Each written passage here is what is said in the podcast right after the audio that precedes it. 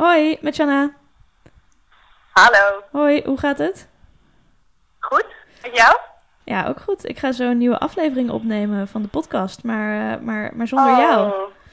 Want, ja, uh, zonder mij. Ja, de trouwe luisteraar is natuurlijk al enorm op je gesteld geraakt de afgelopen drie afleveringen. Dus ik dacht, ik moet toch even bellen om te bespreken waarom we ja, het zonder jou moeten stellen ja, voortaan.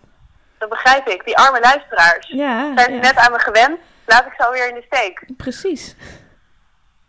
Dat zit ook niet mee. Nee, ik, uh, nou, ik zit nu, as we speak, uh, in de vergaderkamer van de Bali, waar ik werk. En uh, dat is ook de reden dat ik de luisteraars in de steek heb gelaten. Omdat ik zo hard moet werken. Het is de schuld van het maatschappelijk debat. nou ja, ik ben blij dat je je zo opoffert voor het maatschappelijk debat. Maar ik uh, dacht, ja, we moeten toch even, toch even context bieden. Zodat, uh, zodat mensen ja. niet denken dat er een soort rel is of zo. Maar, uh, ja, dat we met ruzie uit elkaar zijn gegaan. Ja, precies. precies. Dus bij deze hebben we dat uit de wereld geholpen. Um, ja, dan ga ik denk ik maar gewoon beginnen met, met de aflevering maken. Veel plezier. Geniet Dankjewel. ervan. Ja, en tot later. Oké, okay, doeg.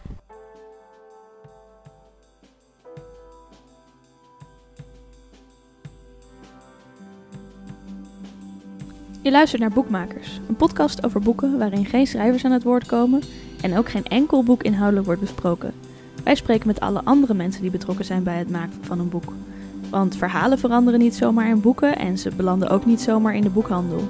Daarom praten wij met uitgevers, vertegenwoordigers, promotiemedewerkers, boekhandelaren en drukkers over de wereld achter het boek. In deze aflevering praten we met Anke Roelen over haar werk als marketing, verkoop en publiciteitsmedewerker bij Xander. We horen een verhaal over illegale boeken in Bangladesh en we bespreken het succes van de Zeven Zussen. Hoe is het om te werken bij een kleine uitgeverij met zo'n groot succes? Ik ben Shanna. En ik ben Tessel. En uh, jij bent Tessel. Jij bent niet Sophie. Nee, verrassing. De trouwe luisteraar uh, raakt hier misschien helemaal van in de war. Sorry, trouwe luisteraar. Kun je je misschien even uh, vertellen wie je bent? Uh, nou, ik ben Tessel. Ik heb Engels gestudeerd en daarna de master redacteur-editor gedaan. En daar ken ik Shanna van. En uh, vroeger dacht ik dat werken in een uitgeverij betekende dat je met de post een boek kreeg van een schrijver, dan drukte en dat was het dan. Maar toen ik doorkreeg dat het veel meer voeten in aarde had, wilde ik er heel graag gewoon alles mee te maken hebben. En uh, boeken zijn nou eenmaal het meest fantastische uh, wat we hebben. En zonder alle mensen die boeken maken hadden we ze niet gehad. Dus welkom bij Boekmakers. ja, en ja, misschien kun je dan ook maar meteen onze gast uh, uitnodigen. Ja. Nu, nu, je dan toch bezig bent. Of vandaag, uitnodigen, uh, introduceren bedoel ik. Ja, inderdaad. Nou, vandaag hebben we Anke Roelen op bezoek. Uh, Anke, je hebt Spaans gestudeerd in Nijmegen en bent daarna aan de slag gegaan als vertaler. Maar snel ben je al in het boekenvak beland. Eerst bij uitgeverij De Geus als marketingmedewerker en later als promotiemedewerker. Twee nogal verschillende functies in de uitgeverij. En na ongeveer anderhalf jaar stapte je over naar uitgeverij Lemniskaat, een kinder- en jeugdboekenuitgever in Rotterdam. Daar was je verantwoordelijk voor de promotie van de boeken. En nu ben je vorig jaar, na drie jaar Lemniskaat, overgestapt naar Xander Uitgevers, ook wel bekend van de grote hitserie De Zeven Zussen van Lucinda Riley. Ja, 26 jaar oud en al uh, zoveel werkervaring. Jullie hebben goed, uh, goed onderzoek gedaan. Dit, We hebben uh, goed gestalkt, hè, klopt allemaal wat Zeker er weten. Ja. Zeker. Zeg, hoe ben je in het uh, boekenvak terechtgekomen? Wilde je het altijd al? Um, ik heb van jongs af aan wel echt heel veel affiniteit met boeken gehad. Dus ik, ik verslond echt boeken. Ik had ze altijd bij me. Ze waren altijd in de buurt en ik was altijd aan het lezen. Um, alleen nooit met de gedachte dat ik per se bij een uitgeverij zou willen werken. Want ik was gewoon bezig meer met de boeken zelf. En niet zozeer van wie heeft dat boek dan gemaakt en Mhm. hoe belandt het in de boekhandel. Ik had een beetje hetzelfde idee als dat jij had van ja, die boeken die zijn er gewoon. En ik lees ze uh, heel graag, met heel veel plezier. En eigenlijk is dat pas tijdens mijn studie Spaanse taal en cultuur ontstaan. En tijdens de opleiding Spaans had je drie richtingen: taalkunde, cultuurkunde en letterkunde. En ik moet zeggen dat ik toen na mijn propeduizen, na mijn eerste jaar, dat ik al wel in de gaten had van ik vind die letterkunde, uh, die richting vind ik wel heel interessant.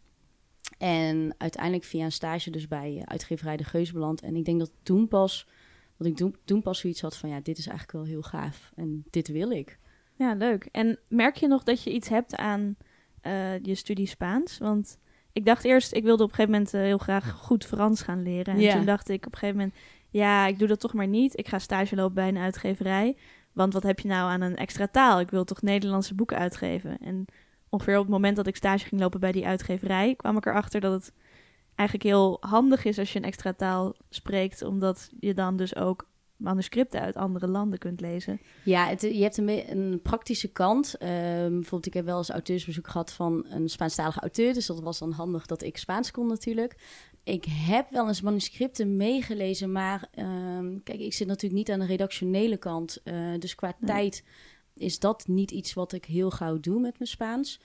En verder is het meer de theoretische achtergrond die eigenlijk wel hetzelfde is als bij een studie Nederlands. Uh, dus de Bourdieu en al die thema's, die komen natuurlijk ook de bij... De velden, de velden. Ja, de velden, die komen natuurlijk ook um, bij Spaans, bij die opleiding aan bod. Dus ja, praktisch is het heel soms, uh, of is het wel nuttig, alleen het is niet echt iets wat ik nog dagelijks uh, in mijn werk gebruik. Het was vooral gewoon een hele leuke opleiding. Ja, en je, bent, je hebt dus een tijdje bij de Geus gewerkt als marketing- en promotiemedewerker. Ja. En daarna ben je naar Lemniskaat gegaan.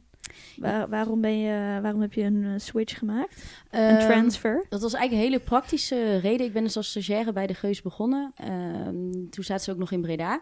Mm -hmm. um, en op een gegeven moment werden ze overgenomen door single-uitgeverijen. Uh, en zou de Geus verhuizen naar Amsterdam.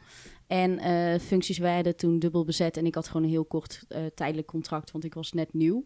Dus toen ben ik, uh, mijn contract werd toen niet verlengd. en toen ben ik op zoek gegaan naar een andere, um, naar een andere leuke functie. En toen kwam ik wel heel snel bij, bij Lemmerska terecht. Ah, Echt wel de uitgeverij van, ja, van alle kinderboeken die ik heel graag las. Mm -hmm.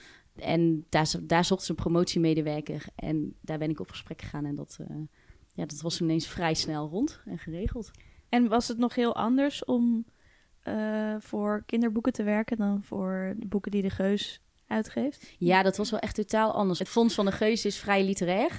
En daar heb je contact met andere personen, met andere pers, met andere boekhandelaren. En ik had eigenlijk geen contact met kinderboekhandels, want er werden heel weinig kinderboeken uitgegeven door de Geus. Ja. En bij Lemskaat heb je dan ineens gewoon heel andere contacten nodig. Je hebt ja. uh, contact met kindermusea, kinderboekhandels, uh, met andere journalisten. Dus alles is ineens totaal anders.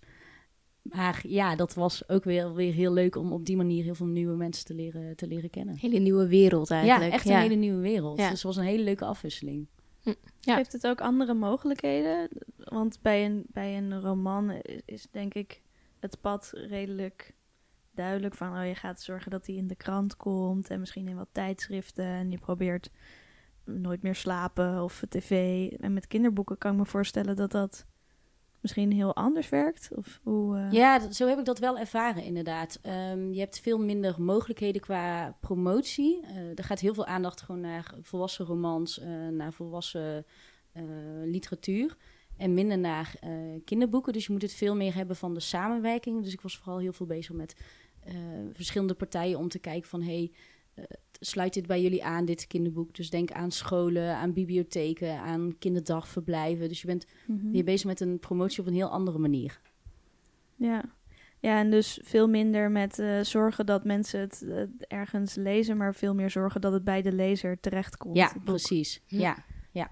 En wat vond je leuker? Uh, wow, dat is een goede vraag. um, ik vond het allebei heel interessant. Um, ik denk op dat moment bij Lemskaat, dat ik, toen zat ik daar helemaal in en vond ik dat echt heel erg leuk. Uh, nou, nu doe ik ondertussen weer een ander stukje van, uh, van de markt. En ik moet zeggen dat dit menu weer heel erg goed ligt. Dus het, Mhm. mm -hmm. ik denk dat ik zelf een beetje mee evalueer met, uh, evalueer met, ja, met, met de boeken en met de manier van het onder de aandacht brengen van die boeken. Ik denk dat het uitgeverij, het werken bij een uitgeverij, dat dat heel goed bij me past. En dan vooral ook die richting marketing, verkoop die combinatie vind ik wel heel interessant. Ik denk dat dat voor mij het belangrijkste is, dat het steeds een combinatie is van verschillende dingen. En niet focus op één afdeling alleen. Ja, ja. Die afwisseling wel heel belangrijk. Ja, snap ik. Ja. En want is dat dan ook een van de redenen dat je bij Xander bent gaan werken? Dat je daar meer, uh, meer een combinatie functie kon krijgen? Ja, of? ja, dat is eigenlijk echt wel de grote reden. Ik zag de vacature van Xander staan en ik dacht eerst hoe kan dit één persoon zijn? Want dat, ik, ik weet niet ja, of jullie... Het is marketing, verkoop en promotie, toch? Ja, ja, ik weet niet of jullie toen de vacature hebben zien staan op Boekblad. Nou, het stond er en je dacht echt, dit zijn drie, vier mensen die ze Volgens mij, zoeken ja, voor één functie. volgens mij zei ik precies hetzelfde toen Ja. ik hem zag staan. Hoe dan? Hoe dan? Ja, Wat, dat was wat ook- voor dingen stonden er allemaal in, weet je dat? Nou ja, eigenlijk dus echt van alles dat je continu met, dat je met marketing bezig bent, dat je met verkoop bezig bent, dat je met promotie bezig bent. Ehm, ja, gewoon echt eigenlijk drie verschillende functies bij andere uitgeverijen van grotere Mhm. concerns. Ehm, maar ik moet dus zeggen dat dat mij meteen aansprak in plaats van afschrok. En toen heb ik gereageerd en werd ik uitgenodigd voor een gesprek. En in dat gesprek werd me dus duidelijk hoe die vacature eruit kwam te zien. En dat het eigenlijk is dat je zelf kan invullen wat je interessant vindt. En dat, het natuurlijk, dat we ook met freelancers werken. En dat was toen in die vacature weg me dat niet helemaal duidelijk, maar in Ah. dat gesprek wel. Dus ja, die, vari ja die, die afwisseling, dat was wel de reden waarom ik eh, naar Xander ben gegaan. Ja, misschien is het ook goed om nog één, één stapje terug te gaan. Want eh, we hebben het nu dus over alle verschillende uitgeverijen. Zou je misschien kunnen vertellen wat voor uitgeverij Xander is? Of wat, wat voor fonds, wat voor boeken zijn kenmerkende titels? Ja, ja, dat is ook al een interessante vraag, omdat eh, het fonds van Xander is echt super divers. Ja, we hebben, wij zaten ook zelf te bedenken wat, wat het zou zijn. Ja, het is ja, ik echt- weet niet echt. Nee, het is echt van alles wat. Eh, er wordt uitgegeven wat, wat we mooi vinden, wat we leuk vinden en waarvan we denken dat het goed past in de markt. Eh, dus ook met een bepaalde commerciële gedachte, maar ook wel echt, het moet iets toevoegen. Dat vinden we heel belangrijk en we moeten er zelf heel enthousiast over zijn. We zijn een zelfstandige uitgeverij. We zijn met een heel klein team. Dus alle keuzes worden echt wel in overleg gemaakt. Dus iedereen is heel erg betrokken bij een boek. En ja, momenteel zijn we natuurlijk bekend van De Zeven Zussen, van Lucinda Riley. Ehm, maar we doen nog veel meer titels daarnaast. En dat, Natuurlijk. ja, en dat is ook een beetje mijn missie om ervoor te zorgen dat niet alle aandacht alleen maar naar de Zeven Zussen gaat, maar dat we ook Mhm. nog kunnen laten zien dat we heel veel andere mooie titels doen. Eh, alleen ja, door de Zeven Zussen kunnen we die andere mooie titels uitgeven. En het zijn voor een boekhandel ook interessant om, eh, om mee in gesprek te gaan natuurlijk. Dus dat opent ook weer deuren als je met de Zeven Zussen binnenkomt, dat je dan ook je andere boeken weer onder de aandacht kan brengen. Dus ja, eigenlijk, Xander, het is een hele kleine uitgeverij. eh, de- heel persoonlijk, we hebben hele korte lijntjes, veel contact met elkaar. Heel snel schakelen. Ik denk dat dat wel echt de kracht van het team is. Dat we gewoon Mhm. heel, eh, hele korte lijntjes hebben en daardoor heel snel beslissingen kunnen nemen. En dat het niet van afdeling naar afdeling moet. Nee, we zitten allemaal naast elkaar, dus het is heel makkelijk om even te overleggen. En ja, op die manier kopen we heel veel mooie, mooie boeken aan. Met hoeveel zijn jullie? We zijn, eh, het vaste team bestaat uit vijf personen. En dan hebben we een stagiaire redactie en een commercieel assistent, dus zeven. En dan hebben we nog twee vertegenwoordigers die we via karakteruitgevers ook inhuren. Eh, en die zijn echt eh, dus voor de buitendienst. Ja. Dus maar echt het vaste team bestaat uit vijf personen. En dan werken jullie dus ook nog met veel freelancers. Ja, ja, vooral voor promotie werk ik met veel eh, freelancers. Eh, niet voor elke titel in de aanbieding. Alleen we hebben natuurlijk net als elke uitgeverij gewoon een aantal toptitels die, eh, die steeds uitspringen. En vaak schakelen we daar dan freelancers voor in. Omdat het gewoon belangrijk is om die titels dan extra onder de aandacht te kunnen brengen. En ja, dat, dat lukt, qua capaciteit lukt dat onszelf niet. En we hebben gewoon een vaste groep met freelancers met wie we heel eh, makkelijk en eh, graag samenwerken. En die, eh, die schakelen we dan in en spreken we gewoon mee af dat zij de promotie voor een bepaalde titel op zich nemen. Ja, En jij kan je blijven richten op de marketing dingen Ja, dan. precies. Ja. Nou, dat is wel heel nuttig voor mij ook. Kijk, zodra ik weet dat er een boek gaat verschijnen en er komt een eh, tv-optreden aan of een eh, interview in een bepaalde krant, dan kan ik het ook weer natuurlijk mijn marketing daarop aanpassen. Ik kan eh, de verkoop daarvoor in de gaten houden en weer de boekhandels op de hoogte brengen van nou, dit staat er te gebeuren.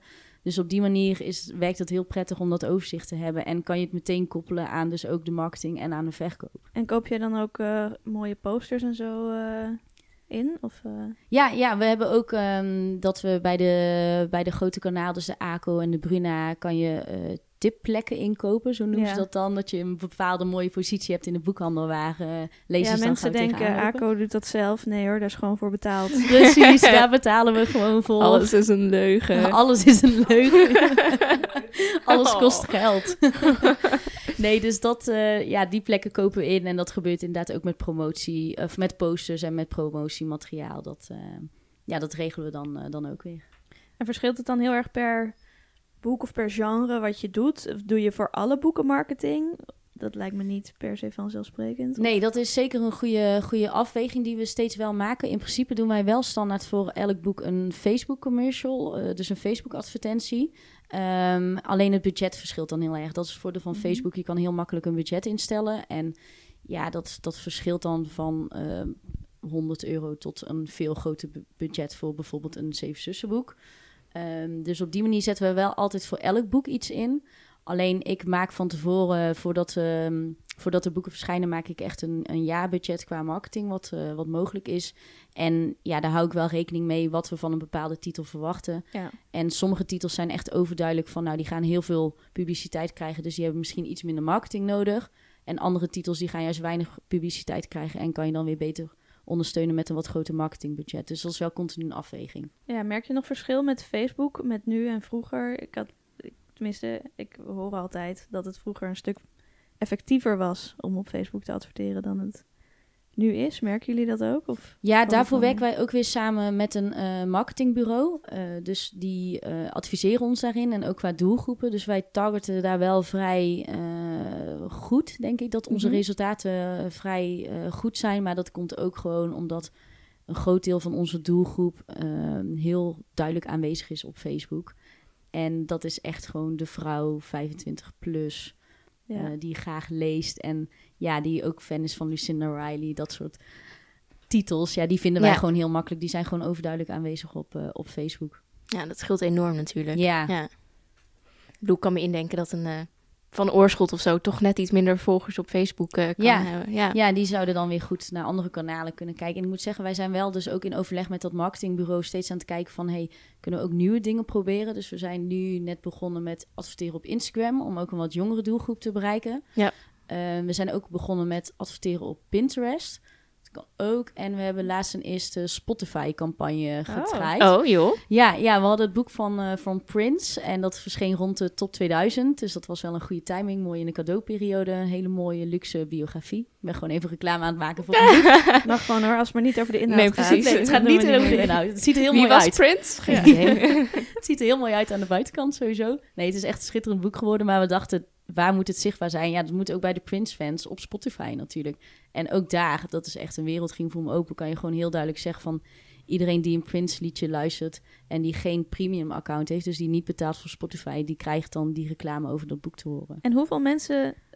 Want in mijn beleving heeft inmiddels iedereen wel gewoon eh, Spotify Premium eh, Ja, dat dacht ik dus Maar dat is dus niet zo. Nee, dat is dus niet zo. Ik dacht Oh, dat inderdaad ook. En ik dacht dan ook nog van, oké, hoeveel mensen gaan dan... eh, die hebben Spotify aanstaan. Die hebben waarschijnlijk niet een mobiel op dat moment in hun hand. Eh, dus je hebt dat je de reclame hoort, maar tevens Ja. was er dan ook op je schermpje een advertentie zichtbaar met een, met een link. En er waren echt meer dan duizenden mensen die die link toch ook nog hadden geopend. Dus Oh, wauw. dat waren, echt, dat waren echt resultaten die we niet hadden verwacht... dat zoveel mensen dan nog op hun mobiel de link omhoog swipen naar dat boek. Dus op Ik de vind het heel interessant dat Dat is echt een Ja. tip. Ik Ja. ga dit even noteren. Even eh, dingen stelen. Ja, Ja, precies. precies. Ja, daar zitten we hier Heel. Spotify wordt binnenkort overstroomd Ja. met advertenties van de uitgevers. Ja. Ja. Nee, dat Ja. vond ik wel echt een hele interessante... eh, ja, sowieso heel interessant om te kijken van werkt dat nou? En natuurlijk, het is altijd lastig om te zeggen hoeveel boeken je daardoor nou echt extra hebt verkocht. Maar het is wel een Mhm. stukje weer dat mensen horen over het boek en je zit echt zo goed bij de doelgroep. Dus ja, precies. op al die fans targeten. om die doelgroep te Ja, bereiken. ik vind het ergens ook wel weer vrij ver gaan dat je, ja, alles ligt open en bloot qua data en zo dan Ja. natuurlijk. Dat je echt, je komt letterlijk iemand hui- iemands huiskamer binnen omdat hij fan is van een bepaalde artiest. ja, Ja, zo gaat het toch tegenwoordig. toch ook in het boekenvak. Toch Ja. ook in het Ja, boekenvak. we moeten Ja, een beetje meegaan met de tijd, hè? ja, Ja. belangrijk. ja, precies. Zeker belangrijk. Ja. Ik, we hadden het net heel even over eh, dat Van Oorschot een andere doelgroep heeft. Denk Eh, ik. Maar toen eh, moest ik even denken aan dat ze nu een poster hebben gemaakt. Met de zeven Russen. En één, en wat oh was ja, en het? een Oekraïne. En een- Ja, ja, ja. ja, ja, ja. Wat, vind je, wat vinden jullie daarvan We dan? hebben er heel hard om gelachen. We vonden het echt fantastisch. We vonden het echt heel leuk. We wilden eigenlijk nog reageren of we ook een poster mochten ontvangen op het kantoor. Maar ik ben vergeten daarop te reageren. Dus Ik denk dat ze die misschien nog wel willen Kan opstellen. nog wel geregeld oproep worden. aan de mensen van Van Oorschot. We willen heel graag een poster hebben van de zeven Russen. We vonden hem heel leuk. Ja, Jullie vinden het niet eh, stom dat zij dan met jullie... ehm, Nee, ja, kijk, het is natuurlijk een totaal verschillende doelgroep. Je En... verkoopt er geen zon minder door, Nee, toch? precies. Daar, eh, nee, we vonden het echt, eh, we konden de humor er heel erg van inzien. We konden het waarderen. leuk. Ja, nu, nu, het, nu we het toch al een beetje over, over ze hebben. We, we We dachten, kunnen het niet uit de weg. Ja, we kunnen het niet Nee, uit de weg. sorry. Het, het, het daverende succes van de Zeven Zussen. Ja, We hebben even een lijstje gemaakt van op welke manier het allemaal succesvol is. Namelijk dat ze ook dit jaar weer de lijst met best verkochte boeken van het jaar domineerden. Ze stonden op nummer 1, 4, 5, 7 en 10 van de best verkochte boeken van het jaar. En op nummer, voor zover ik het kon vinden, 3, 12, 25 en 26 bij de meest uitgeleende boeken van het jaar. Daarnaast was het, eh, het volgens mij het eerste boek in, eh, dat ooit in Nederland twee jaar achter elkaar het best verkochte boek van het jaar is. En werd De Zeven Zussen dit jaar 233.000 keer verkocht. Ruim 100.000 keer meer dan vorig jaar. En dat was dan slechts het eerste deel waar we het over hebben. ja, ongelooflijk. Ja, dit, dit, deze reeks was al een succes voordat jij hier bij Xander kwam werken. En toen kwam ik daar werken. En toen, en ontmoette- toen werd het Ja. nog een groter succes. Hoe was het om, daar, om daarin te stappen? Ja, super interessant natuurlijk. Kijk, dat was ook op het moment dat ik daar solliciteerde, eh, was de serie al inderdaad een heel groot succes. Ehm, en om dan op de positie van marketing en promotie en verkoopmedewerker te komen, ja, dan zit je echt op de plek op dat moment in het boekenvak waar het denk ik het meest interessant is, omdat er zoveel gebeurt. Dus dat was voor mij ook echt het nog een extra reden om, eh, om naar Xander toe te gaan. En ik kwam binnen op het moment dat een zomeractie bezig was. En het doel daarvan is, deel 1 is iets lager geprijsd. Ja, En doel was dus om... 12,50 en de rest rond de 20. Ja, Eh, 12,99 is deel, eh, Oh. is deel 1. Ja. oh jee, niet goed eh geresearched. Nee, ja, er staat ergens nog op een site steeds 12,50. We hebben al heel Oké. vaak gevraagd aan te passen, maar het is 12,99. Ja, die maar... site hadden wij bezorgd. Ja, precies. nee, dus eh, deel 1 heeft echt een instapprijs. En het doel van de zomeractie was om ook ervoor te zorgen dat, we, eh, dat de toestroom naar de andere delen, dat dat ook ehm, ja, nog extra zou toenemen. En dus we hebben korting gegeven op deel 2 tot en met 5. En ja, die actie heeft er echt voor gezorgd dat toen alle vijf de titels in de top 10 ook van de bestsellerlijst stonden op dat moment. Volgens mij hadden we op een gegeven moment dat alle vijf de delen in de top 6 stonden zelfs. Dus echt, het was echt heel de zomer werd overheerst door, eh, door de zeven zussen.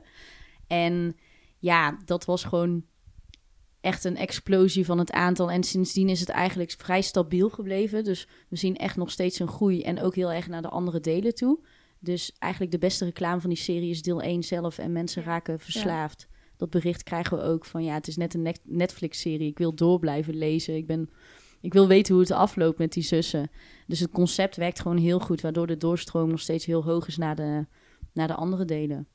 En moeten jullie nu ook nog veel doen om dat, dat- te zorgen dat dat zo blijft? Of merk je dat het nu eigenlijk gewoon een beetje vanzelf gaat op dit moment? Ja, dat vind ik lastig te zeggen. Wij blijven het natuurlijk wel ondersteunen. Dus ook met verschillende campagnes, ook met zichtbaarheid in de boekhandel. We maken veel POS-materiaal. Ook als er eh, in oktober werd een miljoen POS-materiaal luisteraar? ja, materiaal voor de, voor de boekhandel. Dus we zorgen dat eh, met mooie posters en banieren. En we zorgen dat er steeds voldoende materiaal is. wat de boekhandel kan gebruiken om een etalage in te richten. of om boven een tafel te hangen. In oktober werd het miljoenste exemplaar verkocht. Dan maken we ook weer extra posters. In januari eh, werd deel 1 dus weer verkozen tot best verkochte boek. Of werd het uitgeroepen tot best verkochte boek. Verkozen. ik kies dat dit het best verkocht is. Nee, werd het verkozen tot... eh, zo zeg ik het weer.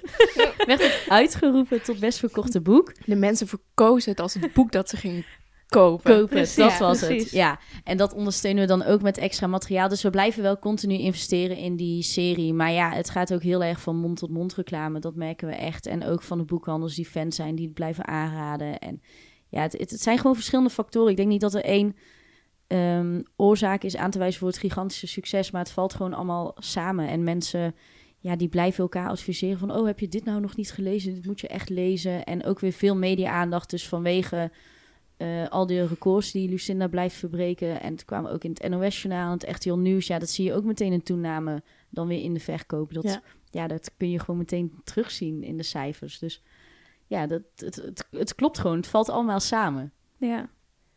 En hoe zorgen jullie dat eh, mensen de Nederlandse versie willen lezen? Voel je überhaupt concurrentie van nou ja, Engelse versies van het boek. Ja, dat, dat zou je denken, alleen dat is dus niet. Wij merken heel erg dat de doelgroep echt heel graag de Nederlandse titels wil lezen. En ik denk ook het voordeel van een serie, als ik naar mezelf kijk, als ik een serie begin te lezen in het Nederlands, dan wil ik de andere delen ook graag Ja. in het Nederlands hebben. Gewoon voor hoe het staat in de boekenkast, dat het dan mooi op een plankje bij elkaar staat.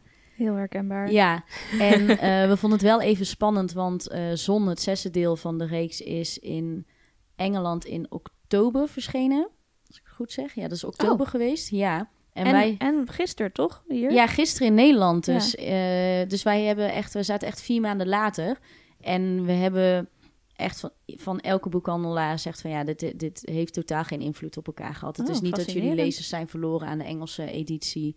Dus het, ehm, ja, dat bijt gewoon echt niet met elkaar. Ik denk dat dat veel meer met young adult titels, dat dat veel lastiger eh, Ja, is. En thrillers misschien ook. Want Eh, is inderdaad misschien Karen ook wel- Slaughter, die komt altijd eerder uit dan de Engelse en de Amerikaanse Ja, edities. Dus precies. dat- ja.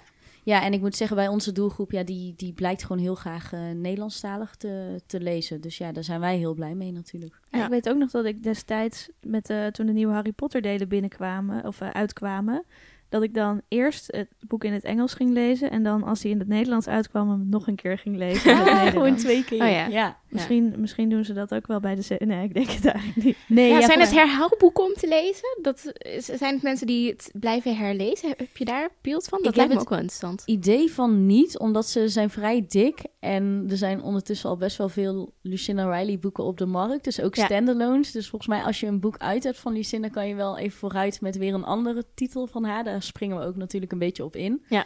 Dus ik denk dat dat... ehm, ik heb nog niet veel mensen gehoord die zeggen van... oh, ik heb het boek twee of drie keer gelezen. Oh ja.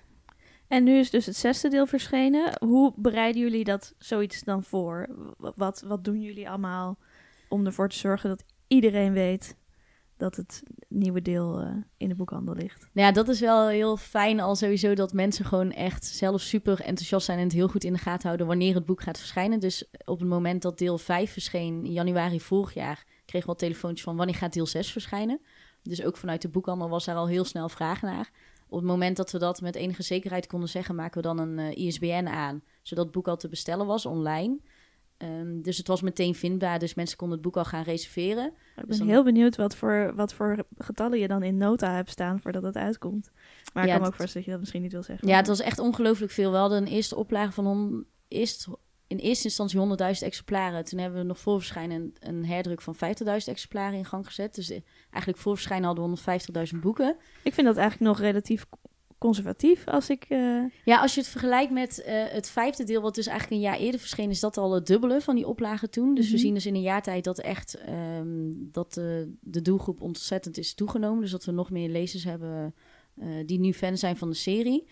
En ja, inmiddels hebben we ook een derde druk in gang gezet, omdat het gewoon echt ontzettend hard gaat met, eh, met de boeken. Dus ja, wij waren zelf heel blij met een oplage van, eh van 150.000 Ja, exemplaren. Het is begrijp me niet indrukwekkend. verkeerd, Ja. het is een gigantische oplage. Maar als ik dan dat lijstje lees, denk ik... Nou, ook al zou je er een half miljoen drukken... zou je volgens mij nog niet eens eh, Ja. in de probleem... Nou, dat is misschien wel heel Dat is veel. wel riskant, ja. Je betaalt Ja. ook best wel wat kosten Ja, natuurlijk qua opslag bij het, en, eh, ja. bij het CB. Dus we proberen een beetje qua voorraad proberen we altijd gewoon echt goed te zitten. Dat we niet te veel op voorraad hebben liggen. Omdat dat echt Ja. gewoon eh, ja, veel geld kost. Dus Mhm. we proberen de oplagen altijd eh, goed in te schatten. Dat we zeker wel voldoende op voorraad hebben. Maar ook dat we weer niet al te veel hebben liggen. Dus, Ja, precies. Gewoon steeds op tijd weer een nieuwe herdruk Precies. inzetten... zodat het leverbaar blijft. dus we houden, het Maar goed, niet, eh, we eh, houden het goed in de gaten. Ja. En ja, verder ook nog qua onder de aandacht brengen. Op een gegeven moment hadden we dus duidelijk een datum die we konden gaan communiceren.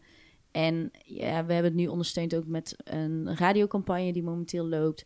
We hebben ehm abri-campagnes buiten. Dus we zorgen gewoon dat mensen het overal tegenkomen. En natuurlijk ook online een campagne dat steeds zichtbaar is. Ja. Ja. en de boekhandel is gewoon heel enthousiast. Die hebben echt meteen overal aangekondigd van reserveer zon. Het verschijnt 18 februari. Dus het was overal heel erg zichtbaar. Ja, Ja. ik zag al foto's van etalages voorbij komen Ja, en heel dat soort tof. dingen. Ja. Ja. voor een boekhandel is het natuurlijk ook superleuk dat, dat, dat er zoveel mensen eh, interesse in hebben en waarschijnlijk naar ze toe komen met kan ik het alvast voorbestellen? En- Ja, ja, want we kregen echt heel veel telefoontjes van in de week voor verschijnen, dus vorige week van. eh, en gaat 18 februari wel echt lukken? Is Oh, het boek ja. er? Is het klaar? Gaat het door? Dus ja, het gaat door. Ja, het boek is klaar. Dus we merkten dat er een soort van gezonde spanning rondom het boek en rondom verschijnen hing. En dat het voor boekhandelaren ook gewoon een hele belangrijke en mooie en grote titel is. En ja, het gaat ontzettend goed en we krijgen al heel veel nabestellingen. Dus dat is een heel goed teken. En denken jullie dan dat deel 7 dus wordt eh, dat ze om eh 12 uur 's avonds de boekhandel gaan eh, openen? Om, Op zijn eh, Harry Potter. Precies. Ja, precies. nou, ik moet zeggen, we hadden gisteren eh, met zonsopkomst al wat, ehm, wat evenementen. Oh, Dus dat was om eh, tien voor acht 's ochtends stonden we in Boekhandel Stevens in Hoofddorp om daar met een ontbijt de dag te starten. organiseren jullie dat dan zelf? Of was dat vanuit de boekhandel? Ja, dit was vanuit de boekhandel. En eh, we hebben toen contact gehad met Stevens en gezegd van oké, dan gaan we daar een beetje de landelijke lancering van maken. En daar zijn we dan als Xander-team ook bij aanwezig. Dus dat was een heel feestelijk moment eh, op de vroege ochtend. Ik was blij dat het niet in juni verscheen, want dan hadden we daar denk ik om zes uur 's ochtends of zo Ja. gedaan met zonsopkomst. Dankjewel, Lucinda. Ja, precies. Dus dat was wat dat betreft nog een redelijk goede timing. En met deel 7, ja, daar gaan we zeker een, ehm, ja, een mooie lancering van maken. En dat zal best kunnen dat we dan s'nachts om 12 uur de boeken staan te verkopen. Ja. En merk je ook dat het impact heeft op, op jullie andere titels? Of dat, dat auteurs misschien eerder naar jullie toe komen met... kunnen jullie ook mijn boek uitgeven? Of boekhandels? Ja, dat is een interessante vraag. We zijn daar wel naar aan het kijken of we dat terug kunnen zien, ook qua, qua, ja, qua verkoop eh, in andere titels. Ik denk sowieso wel dat voor ons vertegenwoordigers is het interessant om een boekhandel binnen te komen. Ook bij wat kleinere winkels die misschien wat minder ruimte hebben. Dat ze sowieso ook de Zeven Zussen willen inkopen. En dat ze dan ook meteen kunnen laten zien van... hé, hey, maar we gaan deze titels ook doen. Dus ik denk dat het zeker wel, eh, wel invloed heeft. Voor auteurs weet ik niet, vind ik lastig in te schatten. Ik heb het nog niet gehoord. Er zijn niet, we hebben niet ineens nieuwe auteurs nu in het fonds... Die hele vanwege Lucinda Riley zijn, eh, zijn gekomen. Ehm, dus ja, dat is interessant. Ik denk dat we dat misschien over een aantal jaar beter kunnen inschatten... wat daar nou echt precies het effect van is geweest eh, op ons fonds. Ja, kan ik me voorstellen. En eh, heb je nou eigenlijk ook al wat eh, wel boekhandelaren die, nou ja, waarbij je een beetje negatieve feedback krijgt dat hun winkel te vol ligt met eh, de zeven zussen of Ja, ik heb dat zelf nog niet meegekregen. Wat dat betreft zit ik denk ik op de goede positie en op het goede moment dat ik alleen maar de leuke telefoontjes te horen krijg Aha. en de bijbestellingen en oh, het gaat zo goed. In het begin zijn er wel een aantal boekhandels die, nadat het echt een beetje een succes begon te worden, die nog weigerden om het boek te verkopen. Ehm, maar dat was eigenlijk voor de tijd dat ik bij Xander zat, dus dat hoor ik dan En meer waarom van weigerden ze het? Ja, volgens mij gewoon meer qua inhoud. Dat ze dachten dat het meer boeketreeksachtig zou zijn. Dat ze vonden dat het niet echt bij het assortiment van de boekhandel paste. En uiteindelijk zijn veel boekhandels toch nog overstag gegaan en zijn ze het nu alsnog aan het verkopen. Het is ook gewoon een beetje, eh, ja, zonde van je inkomsten lijkt is- me. ja, het niet te opportunistisch blijven, toch? Ja. Ja, precies. Ja, ik denk die omzet lijkt me dat je dat ook gewoon hard nodig hebt. Dus ik- Ja, en is dat ook niet een beetje hetzelfde als met ehm, binnen een uitgeverij heb je natuurlijk bepaalde titels die je uitgeeft die goed lopen en daardoor kun je een mooie dichtbundel uitgeven die je de moeite waard vindt, maar waarvan je weet dat je daar je geld niet aan gaat verdienen. ja, absoluut. Zo vergelijk ik het Voor ook inderdaad. boekhandel zal dat, eh, ja, denk ik eh, enigszins eh, vergelijkbaar kunnen Ja, zijn. dat lijkt mij ook. Ja, ik heb zelf dus nog niet het gesprek met zo'n boekhandelaar kunnen voeren, omdat ik het gewoon nog niet heb meegemaakt. Maar ik weet wel dat dat in het begin speelde, maar dat dat, volgens mij is dat nu wel... eh, En vind je het onterecht dat ze dat eh, idee, beeld van het boek hadden? Ja, vind ik eigenlijk wel. Ehm, kijk, ik kan me voorstellen dat het omslag, dat je dan denkt van, oh, dit ziet er wel vrij commercieel uit. En dat je dan in eerste instantie denkt dat het misschien niet bij jouw boekhandel of bij je assortiment past. Alleen ik zou zeggen, ja, lees het boek. En ik werd ook echt positief verrast, want het is gewoon een hele fijne stijl waarin ze een lezer echt meeneemt naar een bepaalde plek. Je reist echt met haar mee naar die plekken die ze beschrijft. En ja, je kan ervan vinden dat het misschien geen hoogstaande literatuur is, maar ja, moet alles maar hoogstaande literatuur zijn. Af en toe vind ik het ook gewoon lekker om een boek te lezen en daar helemaal in weg te dromen, zonder dat ik elke zin hoef te onderstrepen met een marker, omdat het zo mooi geschreven is, Mhm. maar omdat het gewoon het concept klopt. En dat is wat er bij de Zeven Zussen, ja, wat daar gewoon zo goed aan is, is dat haar manier van schrijven, ja, dat werkt gewoon heel goed. En ja, ik, ik kan dat heel erg waarderen. Ja. En hebben jullie dan wel eens overwogen om een ander omslag bijvoorbeeld eromheen te doen, om dus een ander beeld eh, te creëren daarbij? Ja, nog niet. Ik denk dat we de serie sowieso gewoon, gewoon afmaken in deze stijl. En eh, als de serie klaar is, dat we dan misschien eens kunnen gaan nadenken om het nog op een andere, eh, nog een andere manier. net zoals dat je bij de Harry Potter boeken nou ziet, is natuurlijk ook een compleet andere serie geworden met andere omslagen. Maar ik vind, je bent nu met iets begonnen en met een bepaalde insteek en een bepaalde gedachte. En dan moet je nu gewoon de serie mee afmaken. Ja, het zou me gezegd niks verbazen als, als je daarmee nog weer een nieuwe doelgroep kan aanspreken. Ja. Die denkt, oh ja, ik ga niet eh, deze, ja, wat zijn het, eh, meertjes en eh Bloemetjes. roze dingetjes Ja, in mijn kast zetten, inderdaad. maar met dit ongelooflijk serieus uitziende, of nou, het hoeft niet nooit natuurlijk ongelooflijk serieus, maar misschien neutraler uiterlijk, dat ze het dan wel eerder een kans willen geven. Ja, ik kan Ja. me zeker voorstellen dat we dat nog gaan, eh, gaan proberen. Maar het staat voor nu nog niet op de planning. Misschien kan je ook weer als een soort repliek van Oorschot Ja. weer een soort van Oh, Oorschot twist. dat is een goeie. Ja, De zussenbibliotheek. dat vind ik wel echt een heel goed idee. ja. Ja. Oké, credits naar jou als we dat gaan doen. Absoluut. Fijn dat we dit vastleggen Ja. nu. Ja, Ja, precies. hey, moeten we ook nog even een oproepje doen aan boekhandelaren die met hun negatieve gevoelens bij jou terecht eh, kunnen komen? Dat je Ja, eindelijk dat dat ze je gesprek kunnen kunt bellen. hebben? Mag absoluut. Ze mogen zeker gewoon naar het kantoor van Xander bellen en vragen naar Anke. En ik sta ze heel graag te woord. Nou, boekhandelaren van Nederland en Vlaanderen, dit is je kans. Grijp hem, Ja. zou ik zeggen. Ja. Ja, en misschien, eh, jij had ook nog een eh, leuk stukje research gedaan. Over, eh, over eh, nee, het stond op de kant, andere kant van uw blaadje. We zijn goed voorbereid. Ja. Welke, bedoel je de Platinum Ja. Research? Ah, oh ja, goed. Eh, ja, Lucinda Riley, haar eerste boek werd onlangs Platinum. Eh, dat kan ook bij boeken, dat wist ik niet. Dat was heel nieuw voor mij.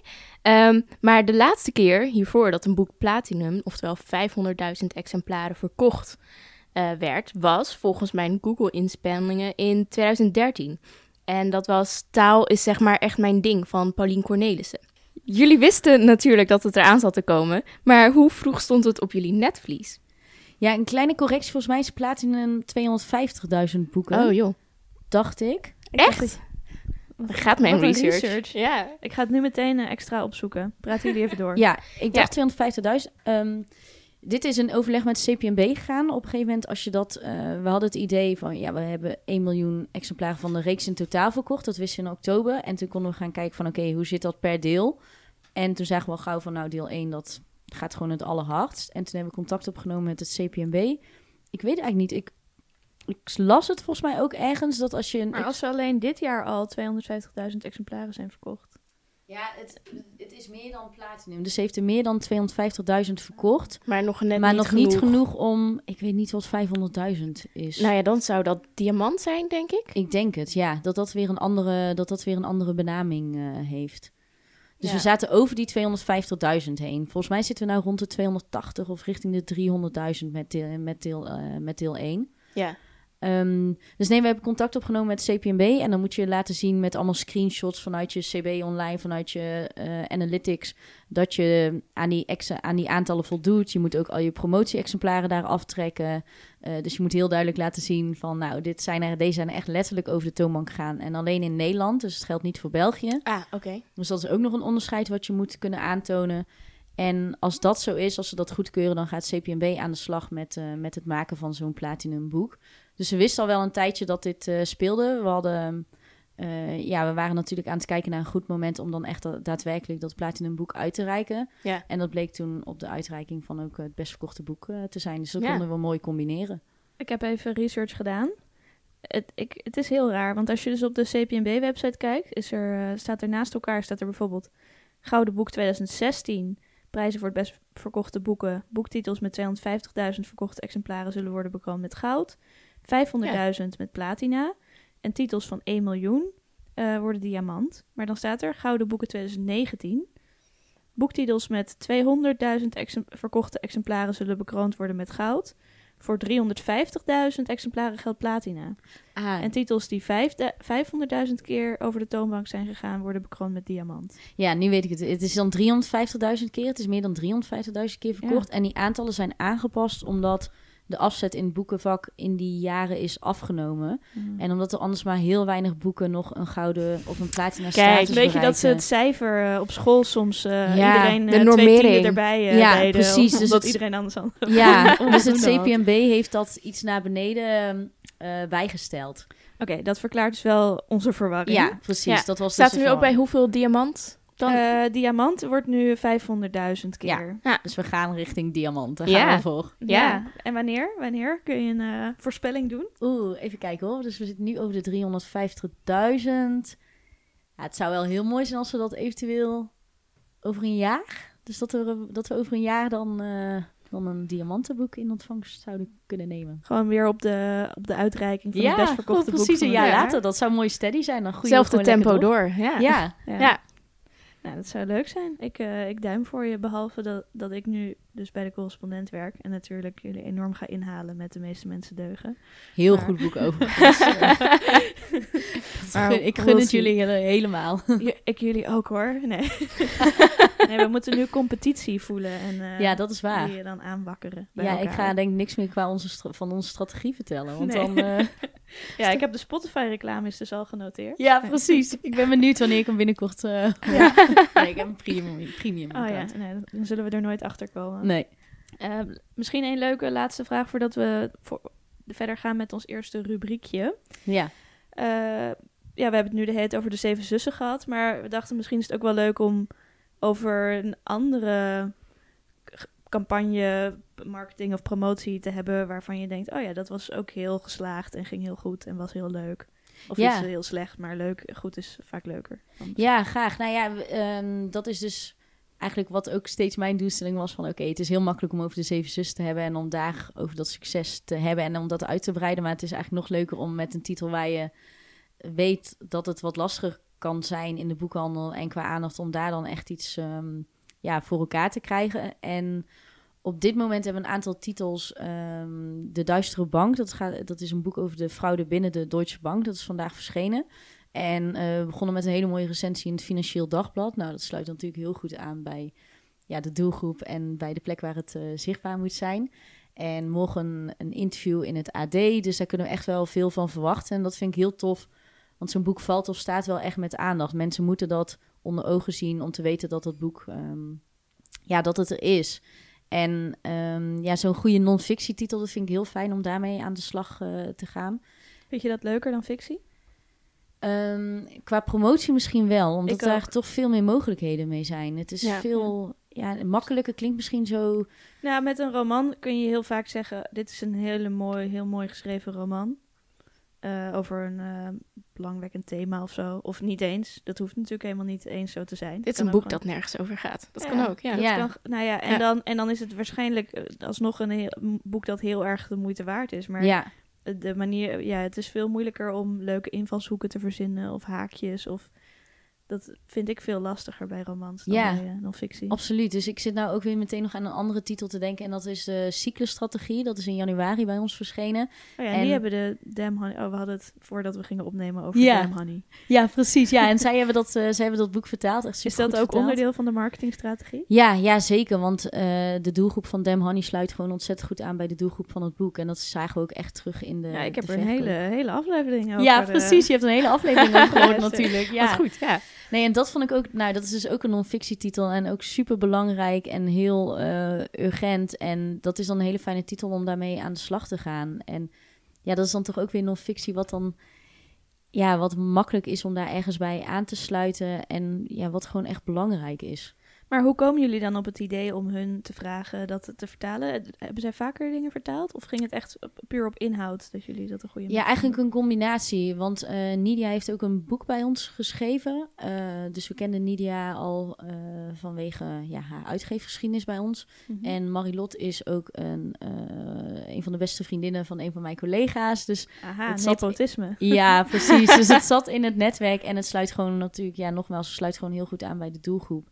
Dus ja, dat, dat was een, eh, die optelsom was vrij snel gemaakt. En we zijn heel blij dat we daarvoor gekozen hebben. Maar vertalen is ook een vak wat je Ja. waarschijnlijk ook Ja, klopt. Maar ze vertalen ook allebei. Dus, Ah, dus dus, het is het is niet zo dat we dachten van, oh, dat kunnen ze wel even. Nee, ze, kunnen, ze vertalen echt allebei. Ah. Dus vandaar dat dat, eh, dat, dat de keuze snel, snel gemaakt was. En daarnaast, we hebben eigenlijk juist... In eerste instantie hadden we ze gevraagd als vertalers. En dat hebben we toen vrij snel uitgebreid naar...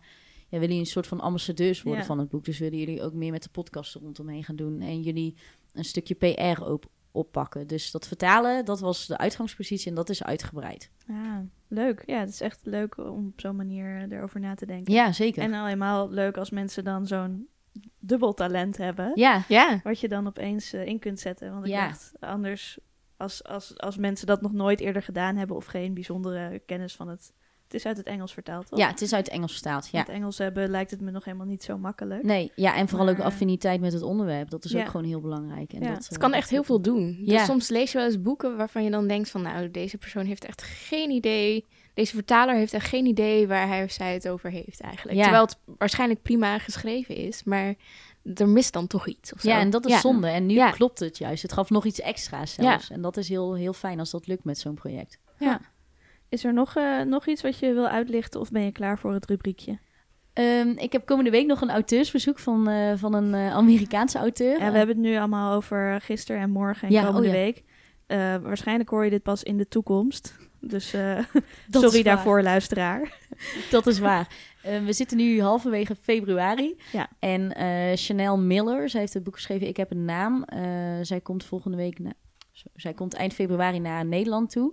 Eh, voor interviews en eh, voor, ehm, voor optredens ook. En het is een heel aangrijpend boek. Eh, het gaat over misbruik. we mogen het dus niet hebben over de inhoud. Nee, je mag wel. Oh ja. nee. Ja. je mag wel. Nee, het is een heel persoonlijk verhaal. Zij is slachtoffer geworden van, eh, van misbruik. En daar heeft ze een boek over geschreven. En vooral eigenlijk ook over die rechtszaak. En daarna hoe het nu met haar gaat. Dus dat is wel een onderwerp waar we allemaal super betrokken bij zijn. En wat gewoon een heel emotioneel onderwerp is. En Mhm. ja, wat voor ons wel heel bijzonder is dat zij naar Nederland wil komen om daarover te vertellen. Dus ik denk dat dat best wel een.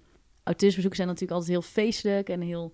Gezellig. En dit gaat ook wel heftig worden vanwege het onderwerp. Dus Ja, en is dat en op wat voor manier proberen jullie dan ook te zorgen dat er dus zoveel mogelijk mensen van weten en eh, weten van het auteursbezoek en van het boek?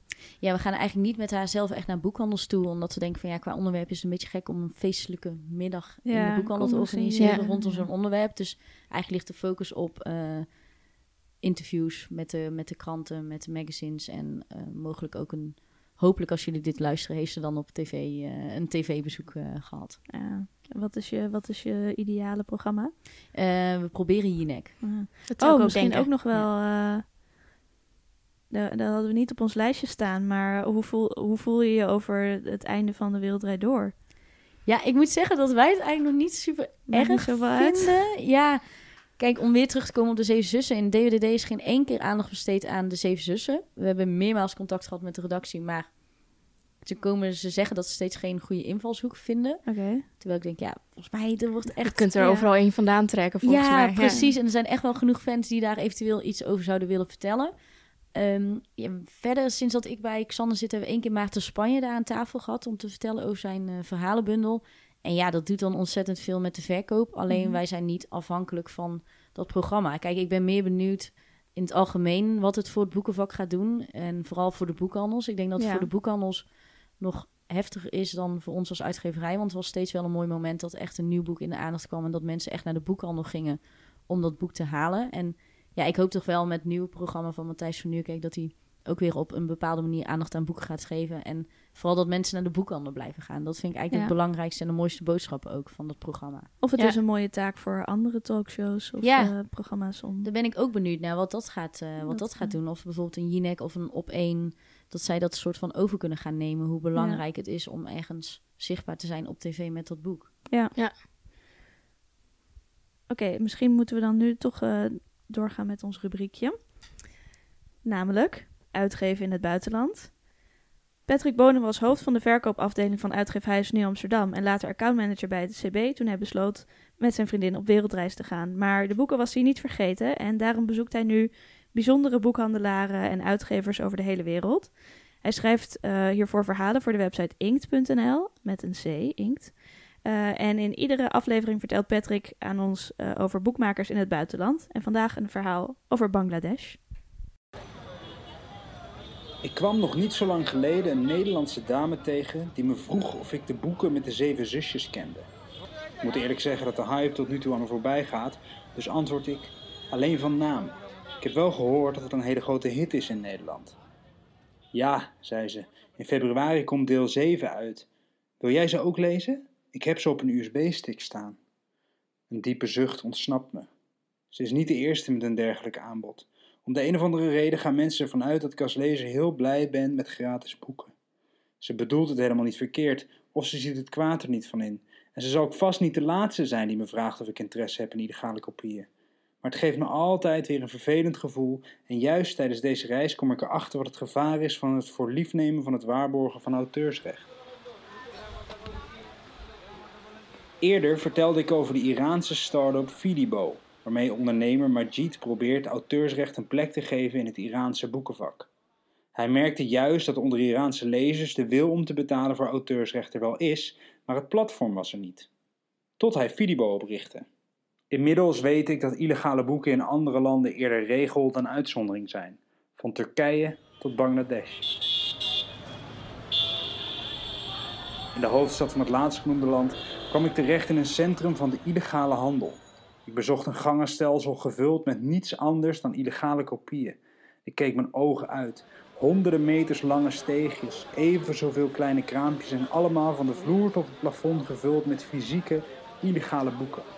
En hoewel ik ook hier het gevoel heb dat het niet klopt, geniet ik met volle teugen van de absurde omvang en de gekke manier waarop deze chaotische plek doodnormaal is. Printers staan buiten de winkeltjes continu boeken te drukken. Exemplaren worden on the spot gelijmd. Scheef geprinte en geplakte Harry Potter titels, Dan Brown op geel papier. Klassiekers uit het buitenland worden opgevolgd door minstens zo slecht gedrukte lesboeken in het Bengaals. De Newmarket is dé plek waar armere mensen hun boeken kopen, legt een uitgever me eerder die dag al uit. Boeken worden voor hen op deze manier bereikbaar. Daar zit natuurlijk wat in, maar maakt dat het goed? No real books here, roept een jongen lachend terwijl ik langs zijn kraampje loop. Piracy copies, just piracy. Piracy, piracy, piracy copy. Piracy copy. Yes, yes, this is piracy copy. Please, please tell me how can I help you? Het is niet zo gek dat er markt is voor goedkope boeken. Het leven in Dhaka is niet makkelijk en een luxe product als een boek is voor veel mensen niet te betalen. Tegelijkertijd neemt de welvaart toe en groeit net als in veel andere landen de middenklasse. Als mijn vriendin en ik onze weg laten vervolgen, blijkt op ongeveer een kilometer afstand van deze boekenmafia zowaar een echte boekhandel te zitten. Als ik met de boekhandelaar praat over de Newmarket, trekt hij een vies gezicht. Dat zijn geen liefhebbers van boeken, het zijn boeven, roept hij. Ik heb hier de echte boeken. Ik doe zelfs een speciale actie met Penguin Classics. Ik sta in goed contact met heel veel uitgevers. Hij is trots, de man met de echte boekhandel. En terecht, zijn winkelmagazijn. Als ik op straat loop, zie ik in deze stad van 15 miljoen, die qua oppervlakte niet veel groter is dan Rotterdam, meer mensen die zijn prijzen niet kunnen betalen dan wel. Hoe je het ook went of keert, op de Newmarket worden wel nieuwe lezers geboren. En misschien begint er nu wel een 20-jarige student aan een scheef geprint deel 1 van de Zeven Zussen. En jaren later, als ze tot de middenklasse behoort, wandelt ze naar de echte boekhandel en koopt deel 7. Omdat ze zo is gaan houden van de serie dat ze niet anders wil dan een echt exemplaar. Ben je benieuwd geworden hoe de Newmarket in Dhaka eruit ziet? Patrick heeft ook een filmpje gemaakt over deze markt. Ik zal even een linkje plaatsen in de show notes. Maar ja, wist jij dit? Dat in de rest van de wereld het zo normaal was om eh, illegale boeken te... Illegale fysieke boeken. Ja, fysieke vooral. Ja. Nee, dat, dat wist ik niet. Dus dat verbaasde me ook wel. En ja, het, het, het is heel dubbel. Want je wil natuurlijk heel graag dat mensen lezen. Dat is gewoon het allerbelangrijkste. Maar ja, de illegaliteit is natuurlijk altijd ehm, ja, niet oké. Dus ja, het is vooral, al, zo, zolang een boek illegaal wordt gekocht, wordt de, de, worden de mensen die dat maken niet ondersteund. Ja. En kunnen ze dus niet eh, hun tijd besteden aan het maken. nee, precies. me. Ja, ik nam eerder vandaag een eh, kijkje op eh, Marktplaats. En ik zag ook meerdere advertenties van mensen die het aanboden het e-book van Zon, volgens mij, van de Zeven Zussen, tegen betaling naar geïnteresseerde mensen te mailen. En je hoort van sommige uitgeverijen dat ze dit soort praktijken echt wel zien als iets wat eh, uiteindelijk meer verkopen kan gaan opleveren. Hoe zien jullie dit? Gaan jullie dit actief tegen? Of Nou, dat is heel toevallig, want ik heb vandaag ook op Marktplaats gezeten. We werden erop geattendeerd door een boekhandelaar. Die zei het e-book staat nu al voor 1,50 euro. te 1,50 euro? Ja. Ja, dus wij, ehm, nee, ja, wij vinden dat natuurlijk niet oké. En we zijn daar achteraan gegaan en hebben dan de linkjes doorgestuurd naar Stichting Brein.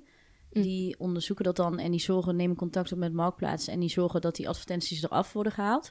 En dat was echt binnen een uur geregeld. Oh. Maar een uur later keek ik weer en stonden Stond er weer nieuwe advertenties op. Oh. Dus als wij het zien, dan, ehm, dan rapporteren we het wel. Ja. En we zien het niet als verkoop stimulerend. Dus Maar ben je ook bijvoorbeeld tegen dat mensen eh, dat boek hebben gekocht en dan aan hun buurvrouw zeggen: Dit is een hartstikke leuk boek, hier heb je het op mijn e-reader? Ja, Of- tegen, tegen. ehm, ik heb het liever niet natuurlijk. En niet zozeer vanwege de omzet of zo, maar meer ook al qua beloning, ook naar de auteur toe. En ja, ik vind het gewoon niet. Ja, je hoort ervoor te betalen. Maar zie je dat Zo dan hetzelfde, bijvoorbeeld een fysiek boek uitlenen is heel, heel normaal, toch? Of zie je, voelt dat voor jou ook dat, hetzelfde? ja, dat wordt inderdaad als normaal gezien. Maar ik heb het idee bij een e-book ook dat het niet zo... Dat is niet echt uitlenen, want je geeft het echt aan iemand anders. En diegene die kan dat... Heeft altijd toegang tot die link en die kan maar het die dan zal het waarschijnlijk effectief één keer lezen Ja. en daarna er niks meer mee doen. Ja, of het weer verder verspreiden. Dat is natuurlijk Dat altijd de altijd. vraag. Ja, wij, wij, Ja. wij hebben er veel gesprekken over en proberen daar ook wel meer inzicht in te krijgen. Alleen dat is gewoon ontzettend lastig. En tuurlijk, er zal echt een heel groot deel zijn van de Zeven Zussen wat illegaal wordt... eh, Of er zal een deel zijn van de Zeven Zussen wat illegaal wordt gelezen. Alleen ik denk ook dat veel mensen misschien deel 1 illegaal lezen... en dan denken van, oh, dit is eigenlijk echt wel heel tof. En dat ze dan alsnog de andere boeken misschien wel zelf aan zullen schaffen... omdat ze ze zelf op tijd willen lezen... Of, ja, het valt gewoon niet tegen te gaan. Dat is een beetje het lastige. Ja, dat, dat laatste scenario, dat hoop je dan natuurlijk dat hoop je inderdaad. Ja. Ja. Ja. en ik moet wel zeggen, als wij het dus echt zien, als het ons onder ogen komt of we worden erop geattendeerd, dan rapporteren we het wel. Ja, oké. En ehm, dat is misschien ook een goed bruggetje om het even over het andere aspect van jouw werk te hebben, waar we tot nu toe nog niet zoveel over hebben gehad. Namelijk dat je dus niet alleen marketing en promotie doet, maar ook verkoop. Ja. Kun je uitleggen wat dat inhoudt? Ja, ik, doe, ik ben dan verantwoordelijk voor de verkoop binnendienst. Eh, dus ik ga zelf niet dagelijks naar een boekhandel toe. Dus ik zit eigenlijk vooral eh, zelf op de uitgeverij en heb dan contact met de grote retailgroepen. Dus eh, de ACO, de Bruna, de Libris, eh, nou ja, ook bol.com. Eigenlijk alle grotere partijen. En wat er gebeurt is dat ik dan telefoons ook gewoon aanneem van boekhandelaren met vragen. Die beantwoord ik dan. Ik voer orders in. Ik hou de voorraad in de gaten. Ik hou de omzet in de gaten. Dus voor dat stukje, mm, eigenlijk alles wat buiten de, buiten de buitendienst valt, dus echt het fysiek naar de boekhandel gaan, dat, eh, dat pak ik op me. En ik ben zelf ook niet echt hele dagen aanwezig op de aanbiedingsbeurzen. Ik probeer altijd wel een dag te gaan om daar gewoon in een vrije rol rond te lopen. Dus om meer wat praatjes te maken met boekhandelaren. Maar niet om zelf echt actief die boeken aan te bieden. Ja, want er is, of ja, zeg maar. Ja, nou ja, even, even voor mensen die het niet weten, denk ik. Je hebt ehm, drie keer, twee keer, drie keer in het jaar vindt er een aanbiedingsbeurs plaats. Je hebt er eentje voor alle boekhandels die aan Libris zijn verbonden. En eentje voor onafhankelijke boekhandels. Maar er is ook weer van alles van aan veranderd. Dus misschien kun jij het iets beter uitleggen. Ja, je hebt inderdaad, wij werken per, eh, per aanbieding. Er zijn drie aanbiedingen per jaar. En rondom die aanbiedingen zijn dan beurzen georganiseerd. En dat betekent dat er een plek is waar echt allemaal eh, stands zijn, waar elke uitgeverij dan aanwezig is. En waar dan boekhandelaren aan kunnen schuiven om informatie te krijgen over die aanbieding. En dan te laten weten hoeveel boeken ze van een bepaalde titel willen, willen hebben. En dan heb je inderdaad onderscheid tussen eh Libris boekhandels, dus die bij een groep zijn aangesloten, en de zelfstandige boekhandels. Nu zijn die beurzen wel eh, afgelopen eh, voorjaar, dus in januari, voor het eerst samengevoegd. Dus daar is weer een verschil in. Dat is weer veranderd, omdat de opkomst afnam. Omdat veel boekhandelaren ja, de vertegenwoordigers in de winkel eh, over de vloer kregen voor de aanbieding. Dus de beurs werd, naar mijn idee, steeds minder druk bezocht. En dat hebben ze, hebben ze nu besloten om dat samen te voegen, ook op één locatie. Dus eerst had je twee verschillende locaties in Hoevelaken en in Houten. En nu is het alleen nog maar in Hoevelaken op het kantoor van, eh, van Libris. Dus dat is drie keer per jaar eigenlijk een belangrijk moment dat je echt de boekhandelaren spreekt en dan kan vertellen wat voor boeken je uitgeeft. Ja, en tussendoor gaat dus de verkoop buitendienst ook de, de hort op en Ja. bij boekhandelaren langs. En die belt ze actief op met, hey, heb je al door dat deze titel gaat verschijnen? Ja, inderdaad. En jij bent meer degene die reageert op wat er gebeurt vanuit de boekhandelaar. Ja, zo heb je het eigenlijk wel, eh, wel goed omschreven. Ja, Ehm, ja, misschien moeten we dan eh, gaan afronden. ja. Maar... en dat eh, kan niet ja. zonder ons rubriekje Boekenbal. Ja. Ehm, ieder jaar vindt het door het CPNB, het collectieve propaganda van het Nederlandse boek, georganiseerde... Propaganda, dat is zo heftig. Ja. In het woord. Eh. Hele rare associaties Ja. daarbij. Ja, Meer een soort oorlog. Ja, Ja. dat. toch dan wel. ja. gezellige boeken. Nou goed. Ieder jaar vindt het door het CPNB georganiseerde boekenbal plaats in de stad Schouwburg, tenminste, meestal. Ieder jaar proberen hordes mensen om daar zonder kaartje binnen te komen, want voor het boekenbal word je niet zomaar uitgenodigd. Ben je wel uitgenodigd, dan kun je je voorbereiden op een avond vol dronkenschap en waarschijnlijk teleurstelling. Ja, het is, het is onze, onze beide grote wens om daar een keer heen te gaan. Wij zijn dus eh, allebei nog niet zo eh, eh, ja, gelukkig genoeg geweest dat we daar heen mochten. Het lot uit de loterij hebben wij nog niet ontvangen. Nee, precies. Maar om dus om ons optimaal te kunnen voorbereiden en alvast de voorpret, waarvan ik dus begrijp dat dat toch het beste deel van de boekbal is, mee, een beetje mee te kunnen pikken, vragen we iedere keer: Ben jij wel eens op het boekenbal geweest? En zo ja, wat is een memorabele of leuke herinnering die je eraan hebt? Ja, ik heb het lot uit de loterij een keer gewonnen. Nou, dat, het voelde toen wel echt als een lot uit de lo- loterij. Want op dat moment werkte ik toen echt net bij uitgeverij De Geus. En Esther Gerritsen mocht toen het Boekenweekgeschenk schrijven. En dat betekende dat iedereen van De Geus naar het boekenbal mocht. Dus ik mocht ook mee.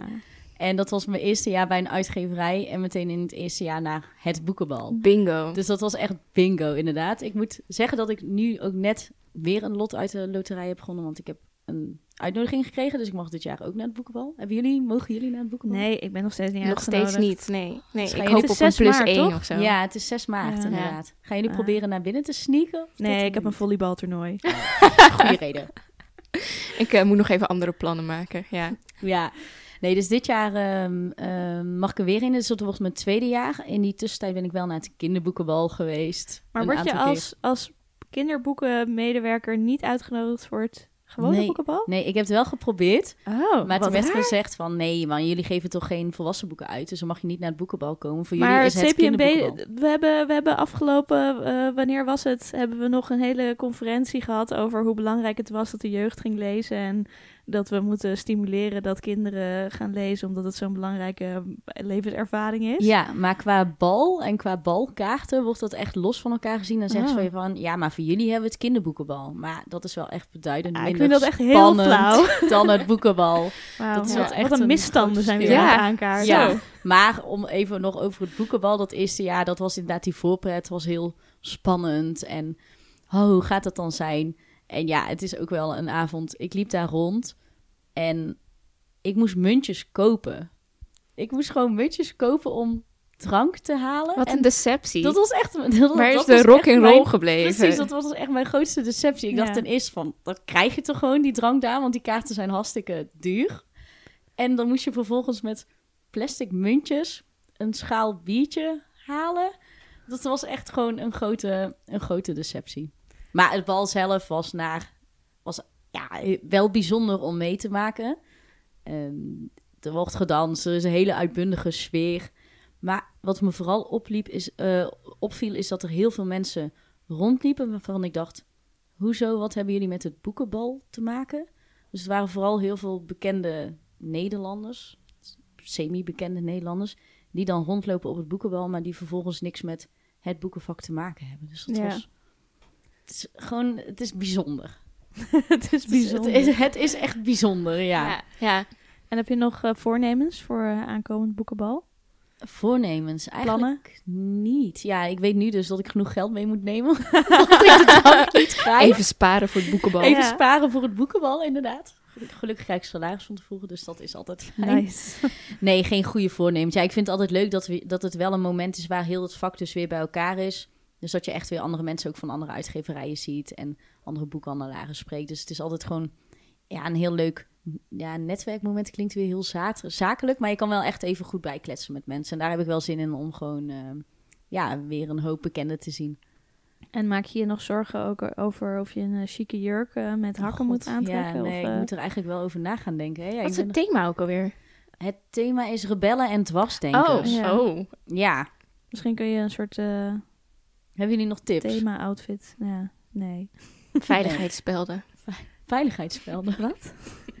Ja, ik weet niet. Ik denk gewoon aan een beetje punk dan. En dan denk ik aan veiligheidsspelden. Sorry, dit was mijn associatie. Vervang je, vervang je oorbellen door veiligheidsspelden. Is Ja, ja, ik ga veiligheidsspelden. Maak een jurk van veiligheidsspelden. Ik weet het niet. Uitstekend. Nou, dat lijkt me een geweldig moment om eh, mee af te sluiten.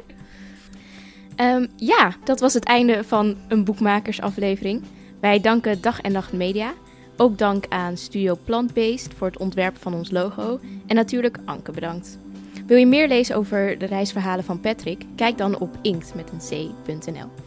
Volg ons op Instagram, het Boekmakers, en laat natuurlijk een review achter op iTunes. Dat helpt ons om door anderen gevonden te worden. En over twee weken eh, zijn we er weer met een nieuwe gast. Mocht je nou een goede tip hebben voor iemand die we zeker moeten spreken, of mocht je zelf zo iemand zijn, laat het ons weten. Je kan ons bereiken via, de, eh, via een DM op Instagram of door een mail te sturen naar boekmakers.gmail.com. Doei! Tot dan! Doei doei!